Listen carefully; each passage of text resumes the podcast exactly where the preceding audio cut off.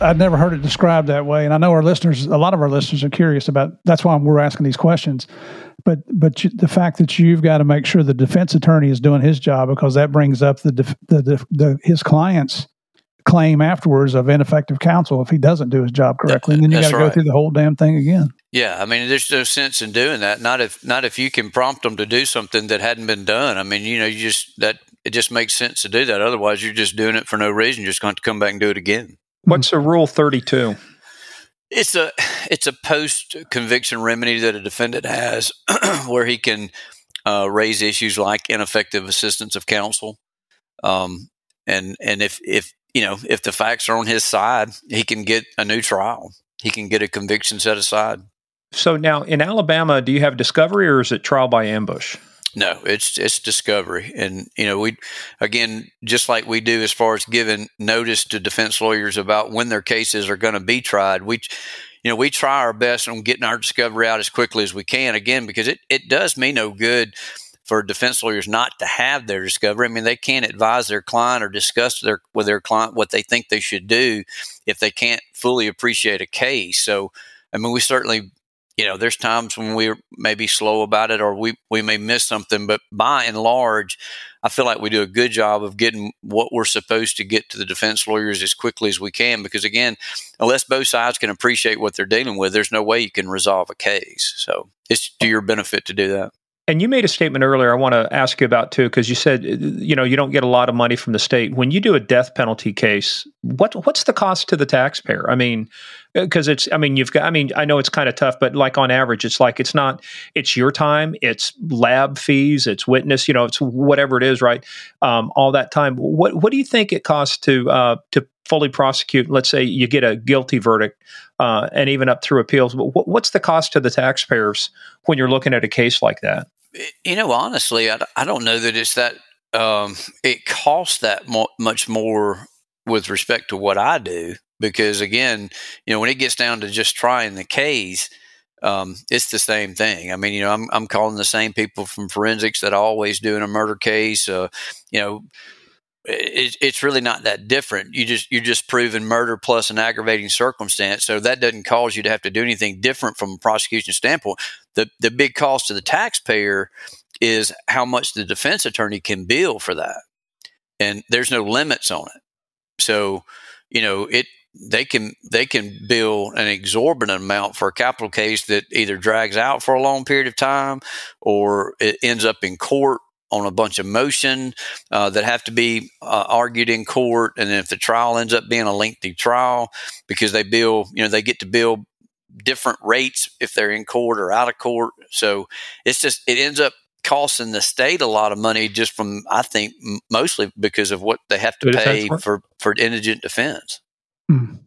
Now, but the ones that are doing indigent defense, do you have what is your version of it down there than the public defender, or do you have to, or is it all everybody's appointed to do work? It's appointed. We do not have a public defender in my circuit. Okay. So the ones that are doing this work, are you getting look, let's just be honest, there are different skill levels for attorneys, just like there are, in any other profession, medical, legal. Does everybody have a requirement to do some of those cases, or is it just that you have a certain group of lawyers that do all the indigent defense work? I think by and large, I think the judge tries to kind of fairly dole those cases out, primarily just to keep any one lawyer, from having too many of those cases, because they are so time consuming. But I think also I've noticed with our judges over, the last 20 years, they also recognize those lawyers that they would probably prefer to be involved in those cases where you are seeking a death penalty or it's a capital case. And they seem to gravitate to those lawyers more times than not. So I think they try to spread them out as best they can, but it does seem like the same lawyers do end up getting a bunch of them just because they have a proven track record that they can handle them. So if you're doing criminal defense work, there's a chance, you don't volunteer for this stuff. You can be picked by the judge, can look at it and say one time, Bill Smith, I need you here. You're defending this case. That's correct. I can't remember what the requirement is, Morgan, you've got to have practiced for so long, and then you have got to have, I can't remember the other requirement. I think maybe you have to set, there has to be two lawyers appointed to defend someone in a capital case. And I think you have to sit as second chair in maybe a couple of capital cases before you can be lead counsel, but they're designated lead and second chair. So once you get past those requirements, though, yes, they can just point you out in the courtroom and say, Mr. Smith, I'm going to point you this case. So can you confirm or deny My Cousin Vinny, you were part of that was based on you? Not me. It was not based on me. Well, it's funny because you're talking about making sure the defense does their job, and in that movie, the prosecutor does that. Yeah, I do recall some of that. No, I really detested the way they portrayed the South in that movie. To be quite frank with you, but yeah. Yeah, they were treating. Well, look, I'm a farm boy from Kansas. They treat you like a bunch of rubes or rednecks. It's like, that's right. Yeah, you're from Kansas. You don't know how to do this kind of stuff. Yeah, we do. Yeah. Well, it's funny. People make fun of the South, but everybody wants to move to the South, don't they? Yeah, I have noticed that over my lifetime. Yeah, so it's not quite so bad. I'm pretty proud of our court system, and I'm certainly proud of what my office does. And I've had the pleasure to work with a lot of good attorneys, some of which have come in, to our circuit to defend cases from a good distance. And, I think they do come to the 17th Circuit with a preconceived idea. And I have, I hope you have disabused them of that misconception, haven't you? Yes, but it's nice when they leave because a good lawyer. Knows it's not personal. He knows he's doing a job and I'm doing a job. And it's nice when they do leave your circuit that they come and congratulate you on what you did and compliment how you do it and appreciate the way you do it, that you didn't try to take advantage of them and you didn't try to play hide the ball, that you played fair and you knew what you were doing. And I've always found that to be the case in the 17th Circuit. That's something that I'm proud of. I'll tell you what, I know there's three small counties. But just hearing what your manpower is, which is almost non-existent, it's amazing what you guys are getting done down there. I don't know how you can keep that docket going, and the crime's not slowing down any at all. Yeah, it's a chore, Steve. I tell people, you cannot keep up with it unless you're working at it every day. You've got to be engaged with the lawyers every day, talking about cases, trying to resolve cases every day. You can't wait until you've got a trial term to do that. You've got to be doing it all the while. When you've got dead time where you've not, got a trial term just right at the door, that's when you've got to pull out those files that you got problems in. You got to do the best you can at reconciling those for you. And then you got to reach out to that lawyer and say, look, let's do something with this case. And if you don't do that and you don't do it every day or every week, then it overruns you. So it is definitely something you've got to work at constantly. And if you don't, you can't keep up with it. Well, just so our listeners know, we're actually conducting this interview in an evening. Greg was gracious enough to his schedule was so busy we couldn't get on his calendar in the daytime. So we're doing this as an evening interview, and we even tried to work out a Saturday, but we didn't want to interfere with your fishing tournaments going on down there. So I appreciate that. You got to have some downtime. That's right. All right. Before we get into this other story, you got to just tell us who is the stupidest defendant you've ever come across. When you get done, you go, son, stupid's going to hurt in prison, son. That's all I can tell you. If you're going to be stupid, you got to be tough. Oh, that list is long. I don't know. It seems like here lately, we've had a rash of that. I'll tell you one that's funny. We had it was a bad case. We had a guy that, he just got enamored with this underage girl that was, I think at the time she was probably about 13 or 14 years old. I guess finally that got the best of him. He just showed up at her house one afternoon. She was there with her mother. No, actually it was her aunt, middle of the day, and, kicked his way in. They ran and got in a bedroom and got the door locked. He got to the door. The girl got on the phone and was calling 911. So he started trying to shoot his way in, and the aunt was holding the door. I'll never forget this. She was holding the door, laying on her back with her feet up against the door, and he was shooting through the door, and a 40 caliber bullet entered the top of her head and literally parted her hair from front to back. I mean, literally. And we dug it out of the wall on the other side of the room, and it had her hair matted around it. Oh man! So that's how close she came. Now, he could not get in, and because he heard her on the phone, he finally gave it up and ran out. And then it went like a day and a half manhunt until we caught him. But you know, he just didn't have a defense. And I remember we got in. He wouldn't plead, so we struck the jury and we started the trial. She was the young girl was my first witness. And she got about to that point where she was describing what was going on in the bedroom. And the defense lawyer, I heard her say something, and I looked over there, and she was like, he said he's heard all he can hear. He wants to plead. So he pled halfway through the first witness. So, but I never understood why he decided to take it that far. So, but he had to plead up, straight up to the charges, right? There was he had to plead blind. He had to plead blind at that point in time. So it definitely cost him some years. We had a guy not long ago. You know, we had it was. Well, hold on a second before we get to that point. What did this guy? What was his brilliant legal strategy? Thinking that they wouldn't show up, that maybe a witness wouldn't show up. I mean, I never knew. I never knew. We had a case recently we tried last year where a guy, he started an altercation with a guy, and it was caught on security cameras. And so we saw him shooting in the ground and threatening the guy. And then he shot him where you couldn't see him on the cameras. But then he went a couple of houses down and was caught on some security cameras going in these people's house and taking off his bloody clothes and leaving those and taking some of their clothes and leaving out in different clothes. And I can't remember what else we had. We had an eyewitness to it, and you know, he just, for whatever reason, he wouldn't plead. And I think we offered him like 25, and he ended up getting 35. You know, 10 years just for ignorance. You know, you probably don't know this, Greg, but we have a Patreon subscriber channel on Game of Crimes, and one of our monthly sections is "You Can't Make This Shit Up." No, you can't. We may have to get you on there. Yeah, you just can't. But well, some people. I remember one of the stories we told, though. It was like one of these stupid idiots. It was kind of like guys in court, you know, victims up there testifying, and, you know, masked people had committed the crime and stuff. And she looked at him and she said, "Do you know who did it?" "You know, yes, I recognize this defendant. He did it over." He goes, he stands up. I mean, this is a real case. He stands up. "That's bullshit. You couldn't tell it was me. I had a mask on." Yeah. Yeah.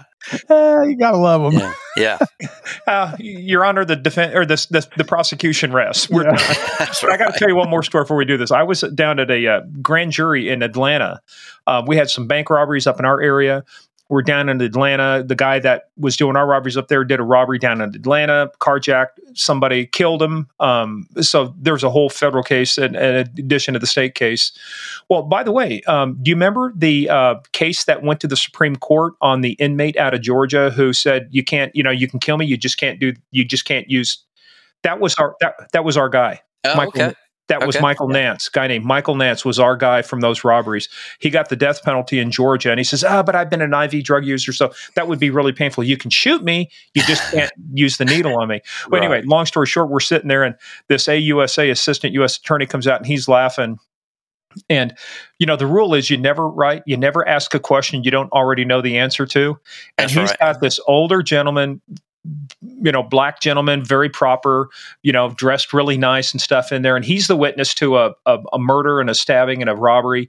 And the guy stabbed the other guy with a knife. And so they're talking with him. And of course, it's kind of my cousin Vinny thing, you know, the thickness of glasses. But, you know, Mr. Johnson, you're telling me, he actually was doing a good job. He says, "You're telling me from one block away, you saw my client stab this guy." "Yes, that's true." "From 300 feet away, 372 feet, whatever they measured." Yeah. You know, yeah. "Well, Mr. Johnson, exactly how far can you see?" He goes, "I can see the sun. How far is that?" Perfect. Perfect. Yeah.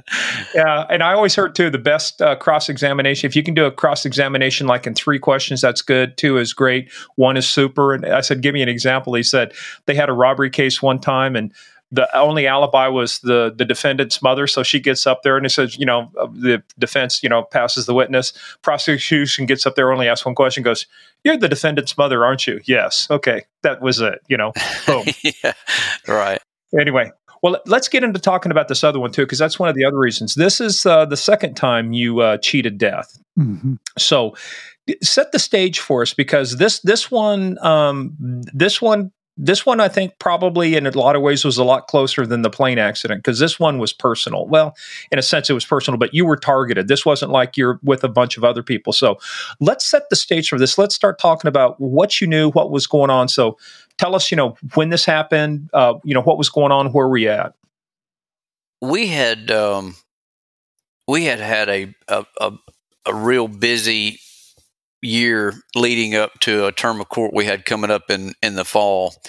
And what I mean by that is we had a sheriff in one of my 3 counties that was just involved in a lot of unsavory stuff. And we had to do something that I never thought I'd have to do. We had to actually impeach a sheriff. And so we had gone through the whole process of getting the impeachment through the Sumter County grand jury, and then the case then had to be taken before the Alabama Supreme Court and tried for them to actually impeach him and remove him from office. And so that all happened. And then in the aftermath of that, we reconvened that grand jury and then charged him criminally for some of the things that had led to his impeachment. So that was the defendant that was about to go to trial in late November of that year.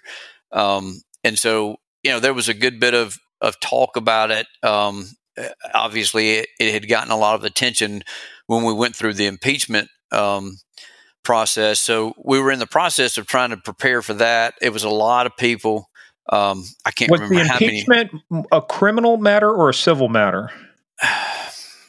You know, I don't know that it's either, to be honest with you, Morgan. I mean, basically, I mean, he's not being brought up on criminal charges, right? It's more correct. Of a political mechanism to remove. It's like you would impeach, you know, somebody to remove them from office. The correct. Same thing, right? Correct. So, you know, we agreed with the grand jury that was convened to hear the impeachment. I just told them, I said, look, my primary objective is to get this guy out, because he's such a, you know, he's just like poison to this county and to law enforcement. So we, you know, my major goal is just to get him removed, and then we'll come back if in fact that occurs. And if y'all think the evidence is sufficient, then, you know, you can decide whether or not you want to charge him criminally. So they did. What was the nature of that made it rise to the level to where he said, we got to impeach this guy? I mean, you know, the sheriff's elected, you know, so that's kind of a tough thing to do, right? The voters elect him. Yeah. And it's not something you want to do, certainly being an elected official yourself. So, I mean, there were many things, but probably the most flagrant thing that he was doing, there was a guy that we had locked up in his jail, that we had caught and charged with, I think, 3 separate counts of trafficking.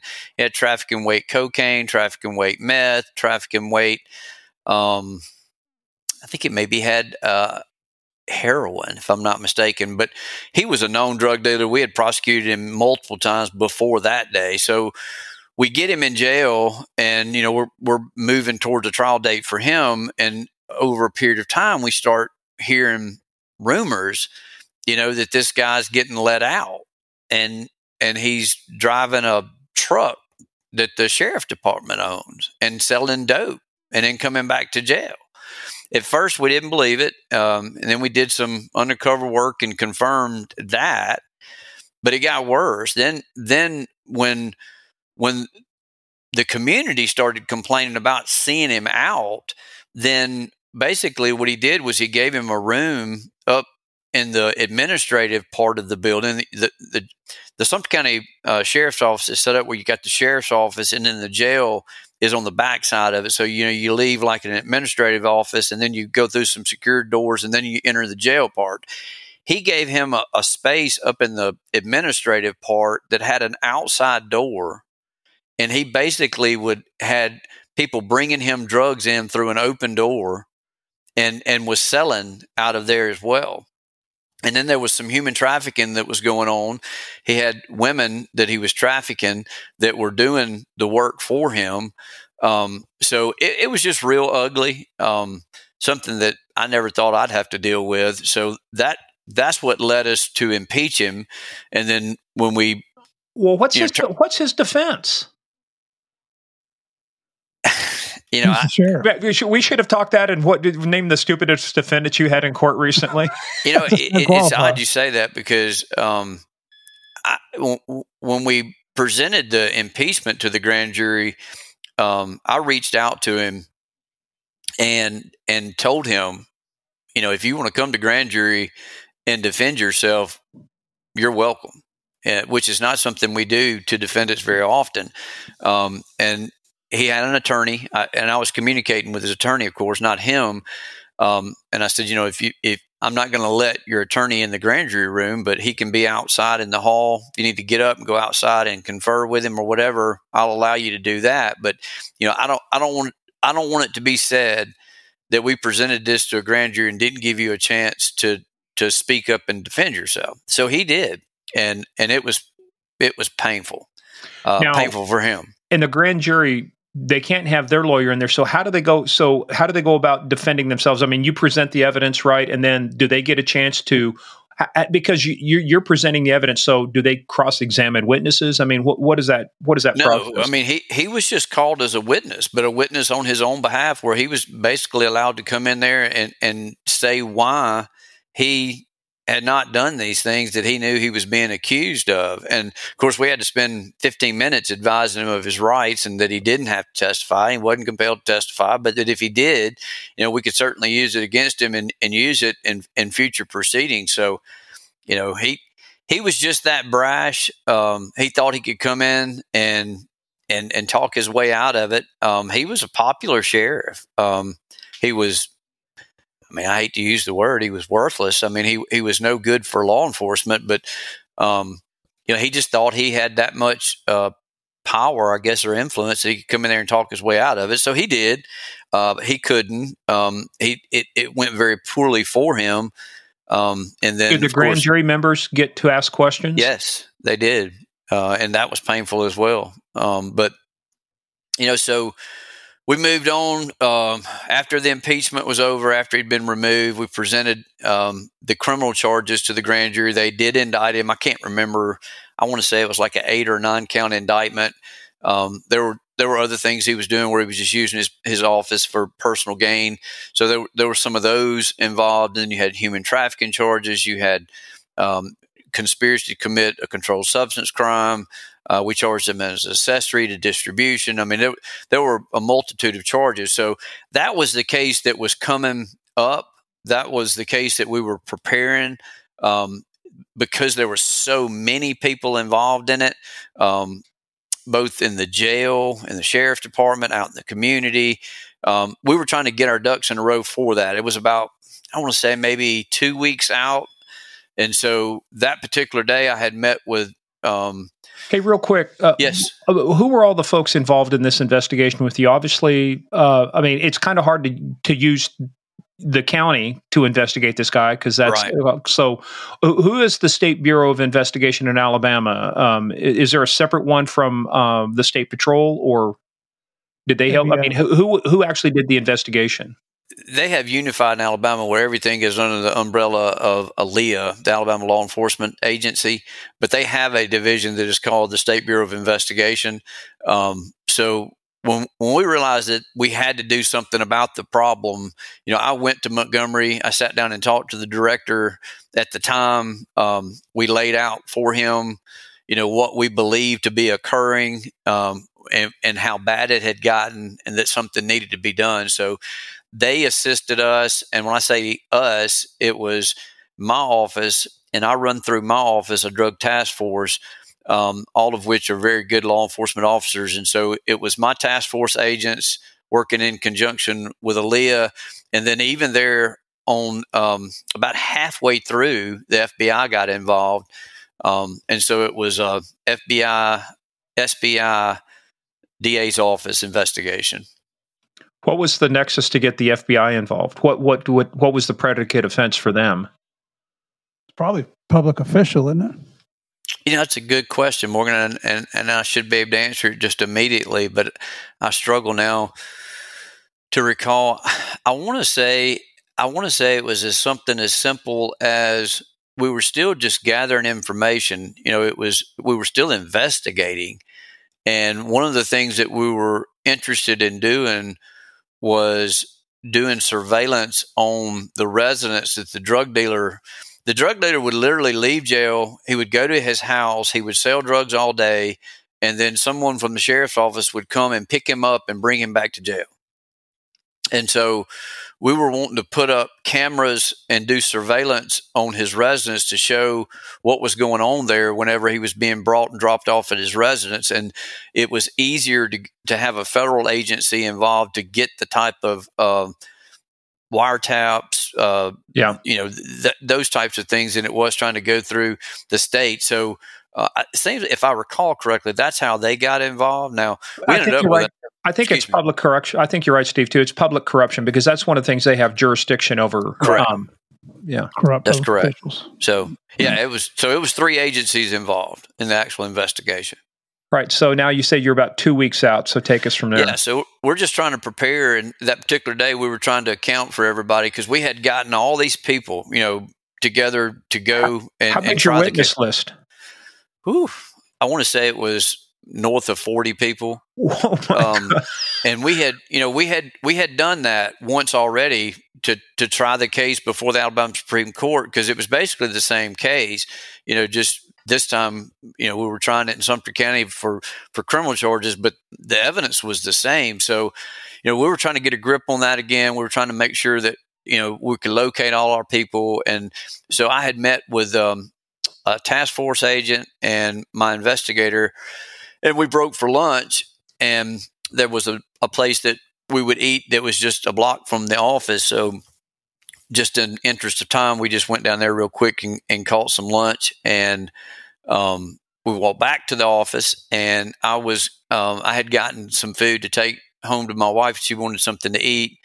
And so we stopped there in front of the office, and we actually got stopped by a couple of ladies that we had seen inside the restaurant. I had actually interviewed one of the two for a position that was coming open in my office about a week before that. And she said something to me about, hey, I wanted to tell you something I didn't tell you the other day. And we stood there in a group and talked for a minute. And then I walked away to go get in my vehicle, and they were still standing outside, those two ladies and my task force agent and my investigator.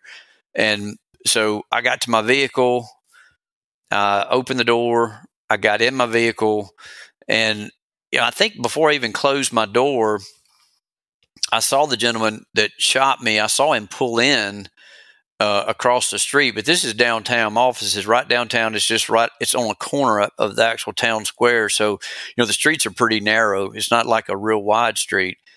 And, it was something about the way he looked at me or my vehicle when he got out that really gave me a bad vibe. I can't describe it. It just immediately put me on alert. It just didn't feel right. I don't know what it was, just a sixth sense or whatever. Did you ever meet this guy before? Yeah, I knew him. I knew him. I had known him years earlier before I was a prosecutor. I'd actually represented him. He'd gotten behind in child support, and they were threatening to put him in jail, if he didn't get caught up. And he'd come in and retain me to represent him in it, and we got it resolved and got everything straight for him. And I felt like we had a pretty mutual respect for one another. If we saw each other out, which wasn't often, but when we did bump into each other, we always stopped and spoke. I had not seen him in several years before the day of the shooting. But anytime I had seen him prior to that day, it was always we would chat and just catch up on what he was doing and what I was doing. But certainly not a bad relationship between us at all. When you represented him, was he a state trooper at that point? No, he had left employment with the troopers. I think he was driving a truck at the time.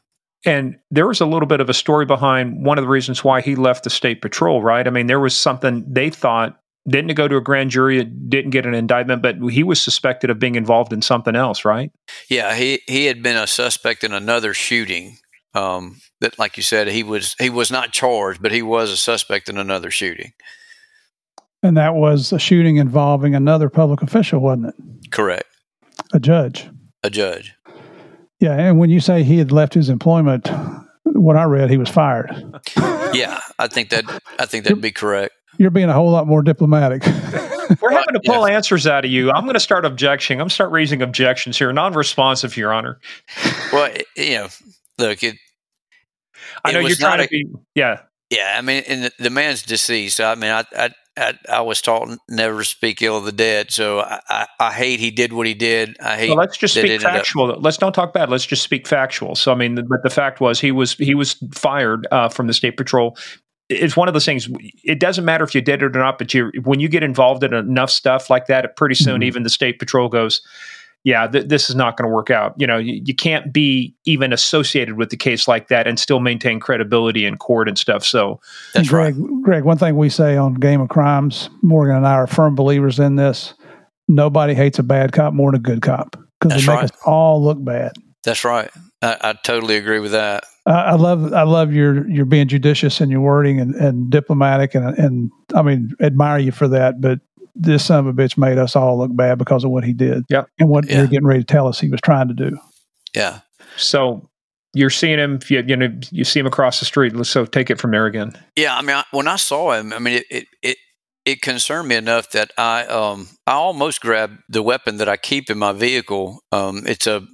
The vehicle I drove, it had a concealed compartment, just something that was designed in the vehicle, but you had to push a button and to be able to access it, to get to it. And I almost grabbed it. But when I looked back at him, he wasn't looking at me anymore and he was going to the trunk of his car. So for whatever reason, I just relaxed and said, well, he's just here to get something or bring something to somebody downtown.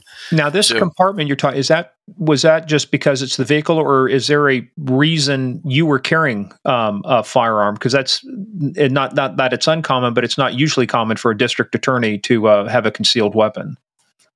I've pretty much always kept a weapon in my vehicle. I've never carried one on my person until that day. I've carried one on my person since that day. But I mean, it's the nature of what we do. I mean, we deal with a lot of bad people, and a lot of those people, regardless of the fact that they do what they do to bring themselves in my world, if they get sent to prison or whatever, some of them do have an axe to grind with you, even though it has nothing to do with you. But so I think it's just prudent to have some protection close by, because just based on what we do. But anyway, I saw him go into the trunk of his car, and I took my eyes off of him long enough to engage, put my vehicle in drive.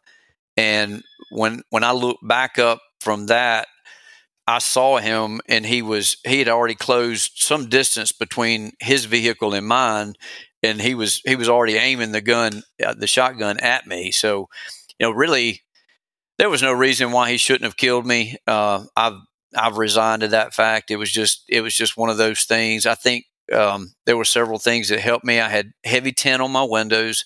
I think that slowed down some of the shot. I think the biggest part of the initial shot he fired, it hit my my side view mirror. So I think it caught a lot, because there, we all know I wasn't fast enough to dodge a shot. So I was sitting straight up when I saw him, and the first shot was fired. I just got lucky, and, because some of them hit the side view mirror and some of them got slowed down by the tent in the window. What did end up hitting me just wasn't that bad. I got one in my arm and I got one in my side, but then I was down at that point. I mean, I just laid down, as far as I could. And he shot four more times, and all those shot came through my truck. I had some slugs that went all the way through my truck. Came in one side and went out the other side. And, he just didn't hit me. I had buckshot that went in the back of my seat that didn't hit me. So, I was just real fortunate. So he's not only shooting shells with pellets, but he's got slugs? Yeah, there was slugs that went all the way through my vehicle, entered one side, and when they came out the other side, they left holes that big around. I think there were two that went all the way through my vehicle, and there was buckshot that went through, and went all the way through my seats. They were like one buck or two buck, two alt. So he was shooting an assortment of shells. So when you were first starting to go and you said he came at you, so like if you're facing north, like that's 12 o'clock, he was coming at you from what, like the 11 o'clock position, coming at you kind of angled? Yes. Yeah. About 10 or 11. Okay. Yeah. Because he was, instead of being parked directly across from me, he was one space up from me. So he was coming at that much of an angle. Like I say, the first shot I heard and, it just... when it ripped through the vehicle, I think when it hit that mirror, I think that was the worst thing because my eyes were open at that point. And so all of that debris from the glass and the plastic on that rear or side mirror, it went in my eyes and I couldn't see. I mean, it just blinded me. All that stuff just went in my eyes. And when I laid down, I mean, I couldn't see at all. I was trying to reach for that place where my weapon was at the time, but I couldn't see well enough to find the button so that I could get to it. Then I was just a sitting duck. So did you see, I think going back to what you said, you saw the shotgun before the shot was taken, or was it the shot that you saw the shotgun? Okay. I saw it, but it was almost instantaneous. I mean, as soon as I looked down the barrel of the gun, it seemed like just right after that, I heard the report of the gun. Well, and the context we're setting too, because it just goes back to the discussion you were just having, because you had one of your investigators and a task force officer talking to the other lady. Where are they at when this thing goes down? I want to say it was three vehicles, behind me, or two. I'm not sure. I know my investigator was parked behind me, and it seemed like there was one other car. So, two car lengths, and then they were right there on the sidewalk, behind those cars. So they're not around the corner or anything?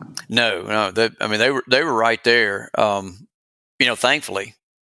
Otherwise, I wouldn't be here because, that's when they engaged him, when he was in the process of reloading because when he stopped shooting, that was the very first thing that I thought of was the next thing that was going to happen was the gun was just going to come through the barrel was going to come through the window, and he was just going to shoot me laying there. Was when the shooting stopped, I said, that's going to be the next thing that happens. And maybe I was thinking about what Cole and Leslie were doing, but, it was about the time that thought crossed my mind about the next thing he's going to do is just put the gun right through the window and shoot me is when I heard, them engage him. So at that point, I knew I had a chance. Now, were they yelling at him, like, drop the gun, or was it just, and he obviously didn't do it right. He continued to reload. Yeah. Cole Basinger, who is my investigator, he'll bear with me. It still gets to me, but. Not a problem, brother. He went out in the road, no cover, and engaged him, him with a shotgun. And, despite being in that position, he still, I recall clearly hearing him tell him two or three times to put the gun down before I ever heard a shot. And I think the first shot that Cole got off, he did retreat back to the rear of his vehicle, and he posted up on the trunk of his vehicle to engage Cole at that point. But Cole was, he was not in a covered position. He was standing in the middle of the road. So, he's a father too. Now the bad guys, did he reload his shotgun, or did he go get a handgun? He did. When he got to his car, he got reloaded, and that's when the task force agent, his name is Leslie Hines. Leslie came down the sidewalk. So at that point, he was trying to get to the other side so they could flank him, and so they got him. They got him pinned down from two different positions once Leslie got on the other side, and they drove him back. He finally couldn't stay where he was behind his car, and there was an alley between the buildings right there close to where his car was parked, and he tried to get into that alley. But Leslie was the same way. Once he got beyond the vehicles, he was he was not in a covered position either. And he shot, Steve Smith shot at him several times, and there was buckshot all over the side of the building where he was. And, you know, how he didn't hit him is beyond me as well. That's divine intervention, brother. That's all I can say. Yeah, it was.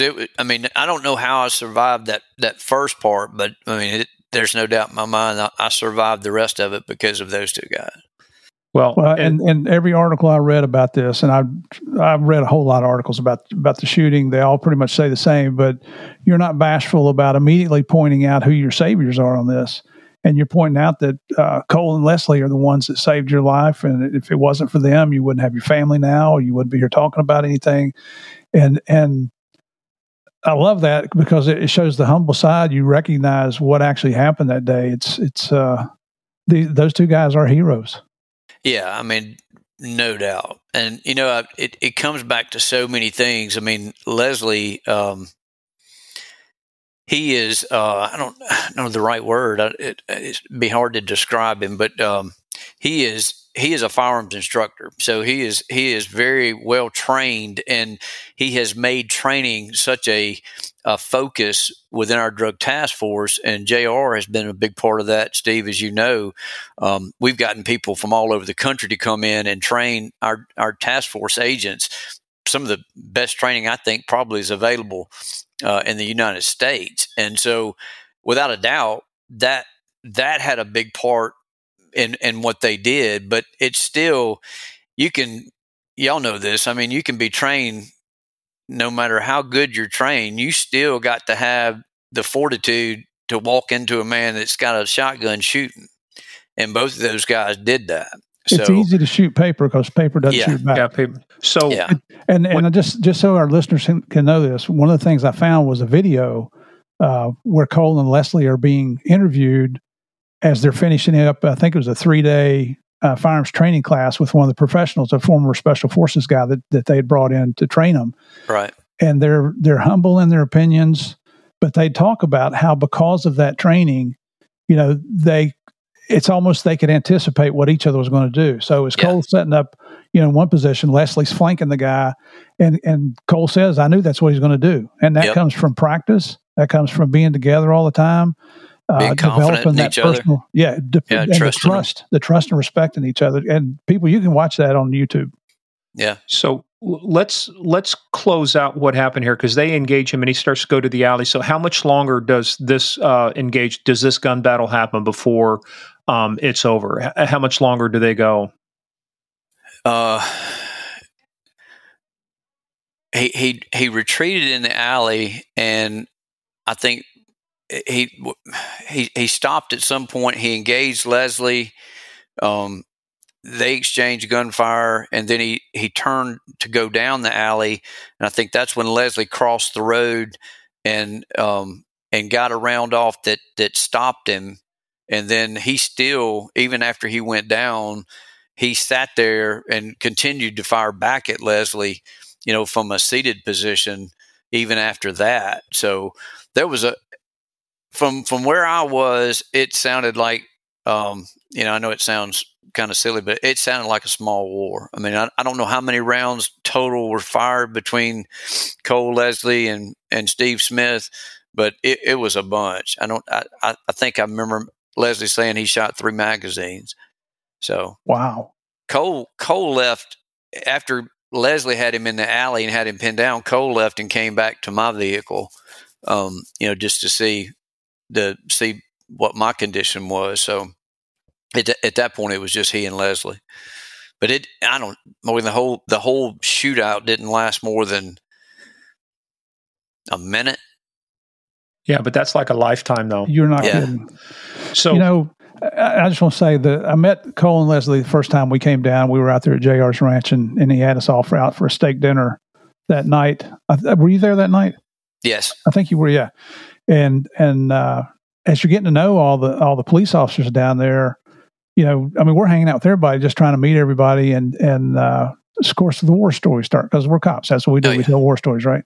That's right. And the next thing I know, somebody's telling me, well, Greg's got a war story over here. And then and then somebody told me about Cole and Leslie, and the guys were, you know, they're not bragging. No. But, and the reason I'm saying all this is because I noticed, I don't know why, but I noticed that everybody was carrying, you know, everybody's in plain clothes. We're out having a good time, but they're not just carrying. They've got multiple magazines on them. And I'm thinking, man, this is rural Alabama. Do you really need to suit up like that? But then I found out the story and why. And you tell me that Leslie went through 3 mags right there. You got to do a lot of training to be able to be in combat and change those mags and continue to engage a target like that. Yeah. So, well, this explains a whole lot hearing the story from you. Well, I will tell you, Murph, too, that was one of the things we went through when, as a trooper, but you're out there by yourself. Sometimes your closest backup's 30, 45 minutes away. And so we got permission. Right. I got permission to modify our shotgun. So I put an extended tube on it so I could put another 3 rounds into it. I had a sleeve on the back, had extra mags for, at that time, extra speed loaders for the Smith & Wesson, extra clips for the Mini 14 we had. But yeah, that's one of the things, you go to war with what you have. But let's just finish out this last part of it though, Greg. So what finally brought this to an end? Did he finally surrender? Did he have to be taken out? What brought this whole firefight to an end? No, he would not surrender. I think, you know, like I said, even after Leslie got him down, he continued to fire, and it was a gun battle until I guess Leslie finally hit him with a shot that was fatal. But that's how it ended. It was he made absolutely no effort to ever stop firing or heed any commands to stop firing or put the gun down. All they did was shoot. Well, and it begs the question, which is, I know, one of the hardest things, why? Why did this guy decide that he was going to pick you that day? You know, and what precipitated, I mean, what, I know they went back and tried to look at it, but you realize the question, of all days, why today? And of all people, why you?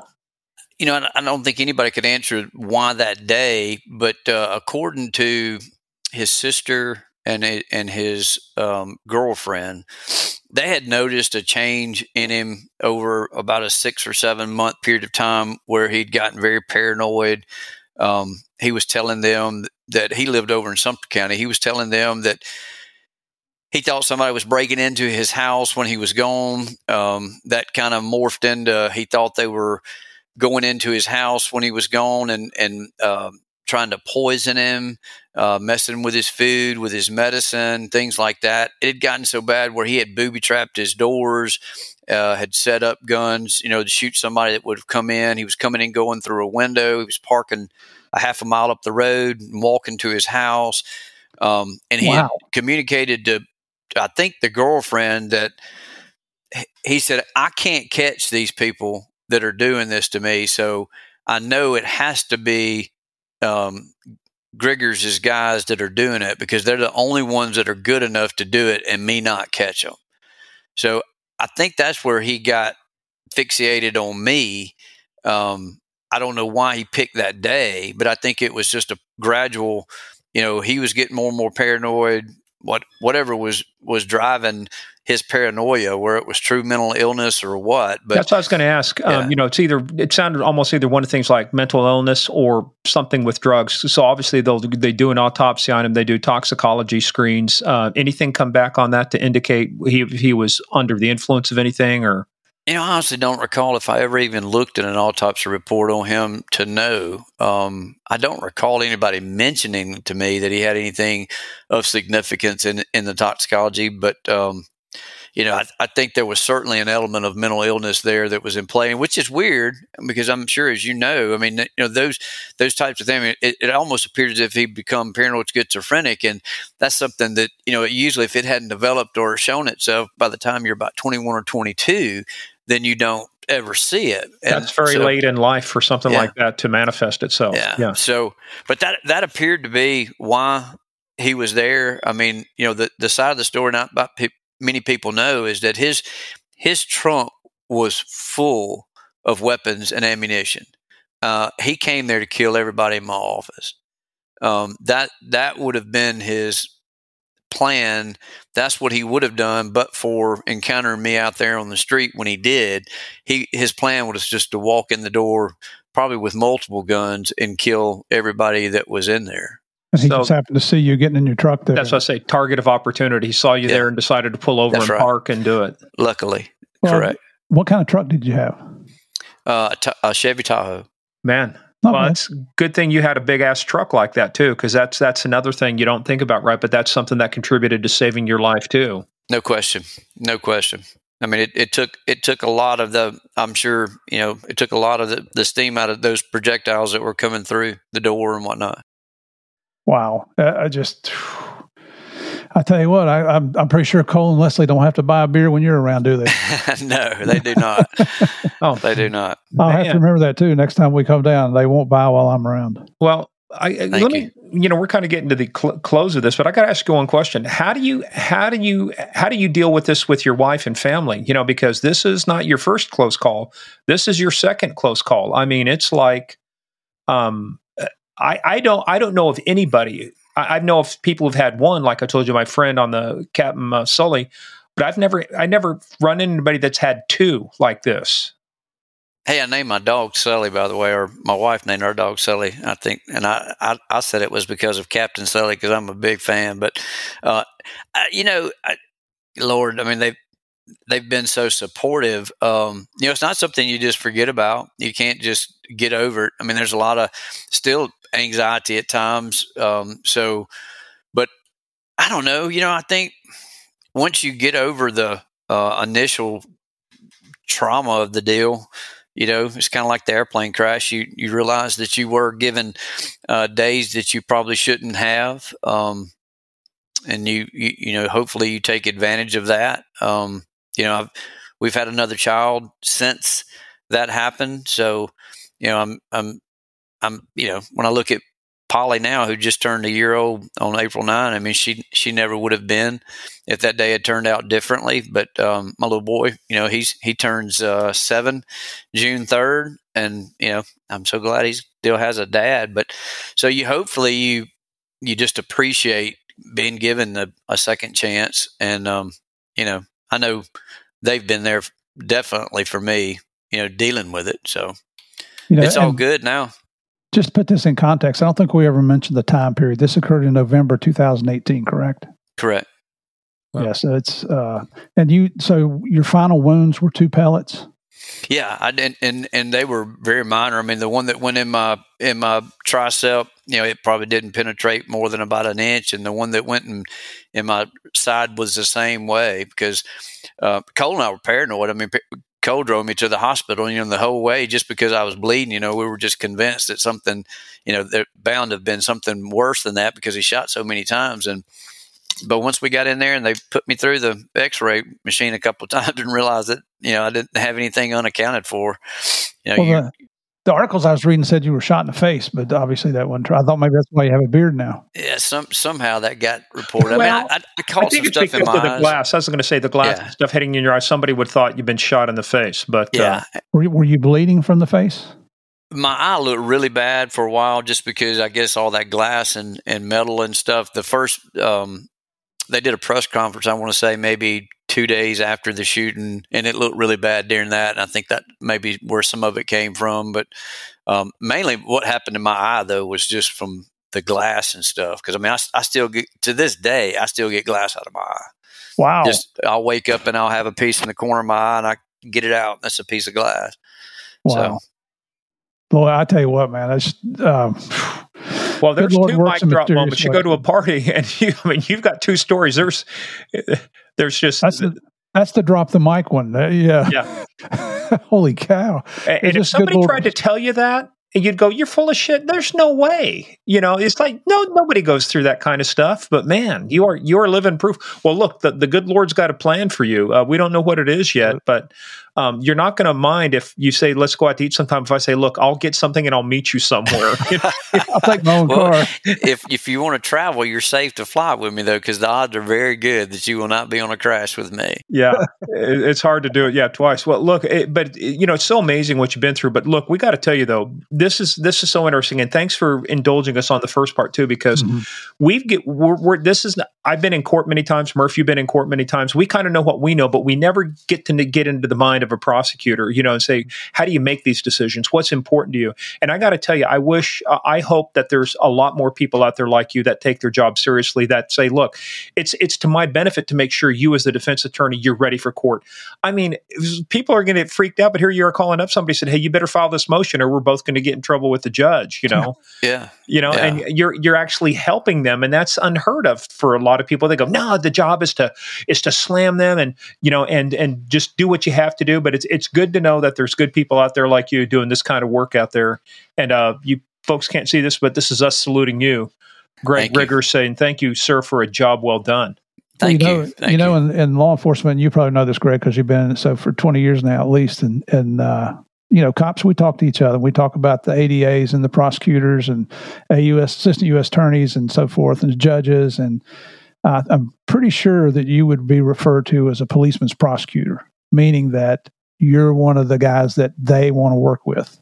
And it's a straight out compliment. I definitely take it that way, and I feel that way. I mean, I've had a good relationship with all the law enforcement agencies in this circuit, really from day one, and you got to appreciate what those guys go through, and they have to appreciate what you have to do with their work product. And if you don't build those relationships, and if they can't appreciate what you're trying to do, with their cases, you just end up just butting heads. So. I've enjoyed the 20 years that I've spent trying to prosecute cases that the men and women have made in my circuit, but you can't do it having a standoff relationship with them. You've got to spend time with them, and they've got to know that you care about what they're doing. And I mean, y'all know, I mean, some of these cases get very personal for law enforcement, and they want to know that you take them serious and that you're going to take them as serious as they do. So, I feel like I've always had a very good relationship with my law enforcement people. Well, it's been a true honor to have you on here. I appreciate you giving us your time here. I appreciate the invite. Looking forward to seeing the next time we come down to CJR and go out to Soggy Bottom Lodge. And I think they're trying to set up something down there in Tuscaloosa, maybe over at the University of Alabama. We'll see what happens down there. But God bless you, brother. Glad you're still here with us. Thank you very much. Pleasure to meet you. Pleasure to meet you. But we'll have to see if Notre Dame and Alabama meet this year. But anyway, good luck to you. Let's see what happens. I was going to say War Eagle, but your heart lies with Roll Tide. So we'll tell you what. If Alabama and Notre Dame meet, me and you might have to put some money on that, Morgan. Well, we will. Hey, look, it's going to be our year. We're building back. Marcus Freeman's done a good job. He has. We're not rebuilding. We're reloading. So this will be an interesting year. Well, hey, look. Excellent story. Don't you go anywhere. You guys stay right there. Everybody else, stay tuned for the debrief.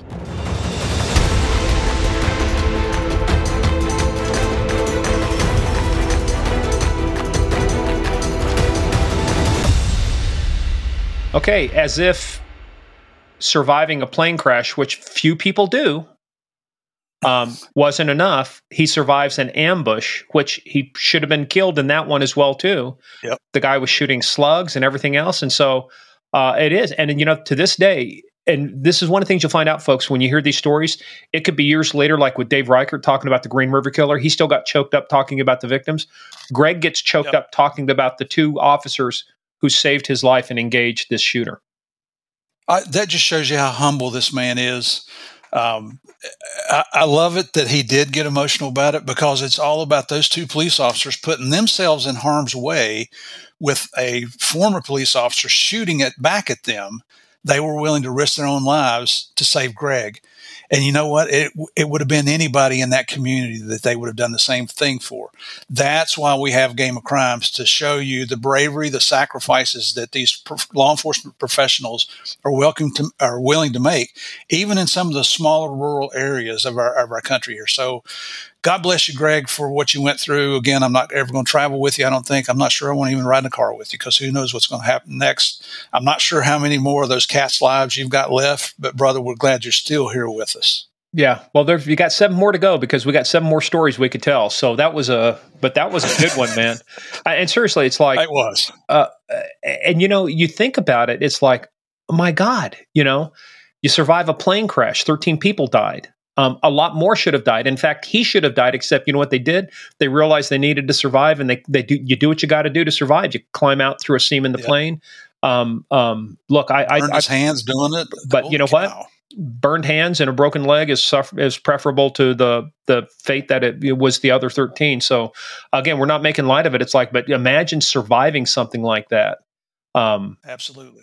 Anyway, hats off to you there, Greg Griggers, Lower Alabama District Attorney, Demopolis. Yes, I thought it was Thermopolis. I thought it was something out of the movie 300, Demopolis. It sounded like something Xerxes would attack or King Leonidas would defend Demopolis. But as we found out that he's French. But anyway, hey, guys, we hope you enjoyed that episode. Again, another great episode. Head on over to Apple, Spotify, hit those 5 stars. Let us know what you think about it. Let your friends know what you think about it, more importantly. That's the way this gets out there. Some people think it's all social media. No, it's not. It's word of mouth. You tell a friend, that friend tells a friend, you say, listen, you got to listen to this. And we spent a lot of time at the Southern California Gang Conference, you know, hey, give me your phone. Let me show you how to subscribe to Game of Crimes. Artificially inflating our numbers. No. Hey, but guys, but that's the way it works. And we have people come up to us. Hey, I heard you, you know, where's it at? So, let everybody know, Game of Crimes. Also, head on over to gameofcrimespodcast.com for more information about the show. We put stuff on there. We put books on there. Also, check us out on that social media thing, at Game of Crimes on Twitter, Game of Crimes on podcast, and the Instagram. But also make sure you head on over to Patreon. Patreon.com/Game of Crimes. We just released Q&A. We've got 911 coming out. We've got You Can't Make This Shit Up coming out this month. We've got season 2 of Narcos that Murph and I will be reviewing to see if Murph... Now, I'm going to see how accurate your recollection is, because we know the series is 100% accurate. We're going to test your knowledge against the series and see how close you are. And I want you to finally come clean. I'll probably be a little off. I want you to come clean and finally admit you and JP did throw somebody out of that helicopter. We're going to get a world first confession on our next review of Narcos.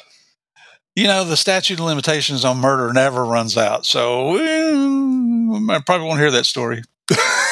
But we have an episode coming out with somebody, Murph. We'll talk about that. We won't give it away, but we got some kind of out with somebody that admitted while we were talking to him, he's handled it, but good for 9 murders. Oh yeah. The stuff that's coming up. I mean, some of the guests that we've got coming up, we are so far out ahead right now that when I'm calling, I talked to a couple more I haven't even told you about that are ready to go.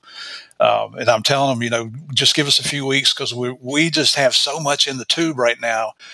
I think you guys are really going to like what you hear coming up. Yeah, you definitely are. Anyway, so we know what you're going to like, what you're going to hear going up, because the best part you want to hear about what's coming up now is the end. So this is the end of it, guys. What do you like best about the podcast? The end. Okay, guys, thank you. And thank you, guys. We really appreciate all your support. And thank you guys once again for playing the biggest, baddest, most dangerous game of all, the Game of Crimes.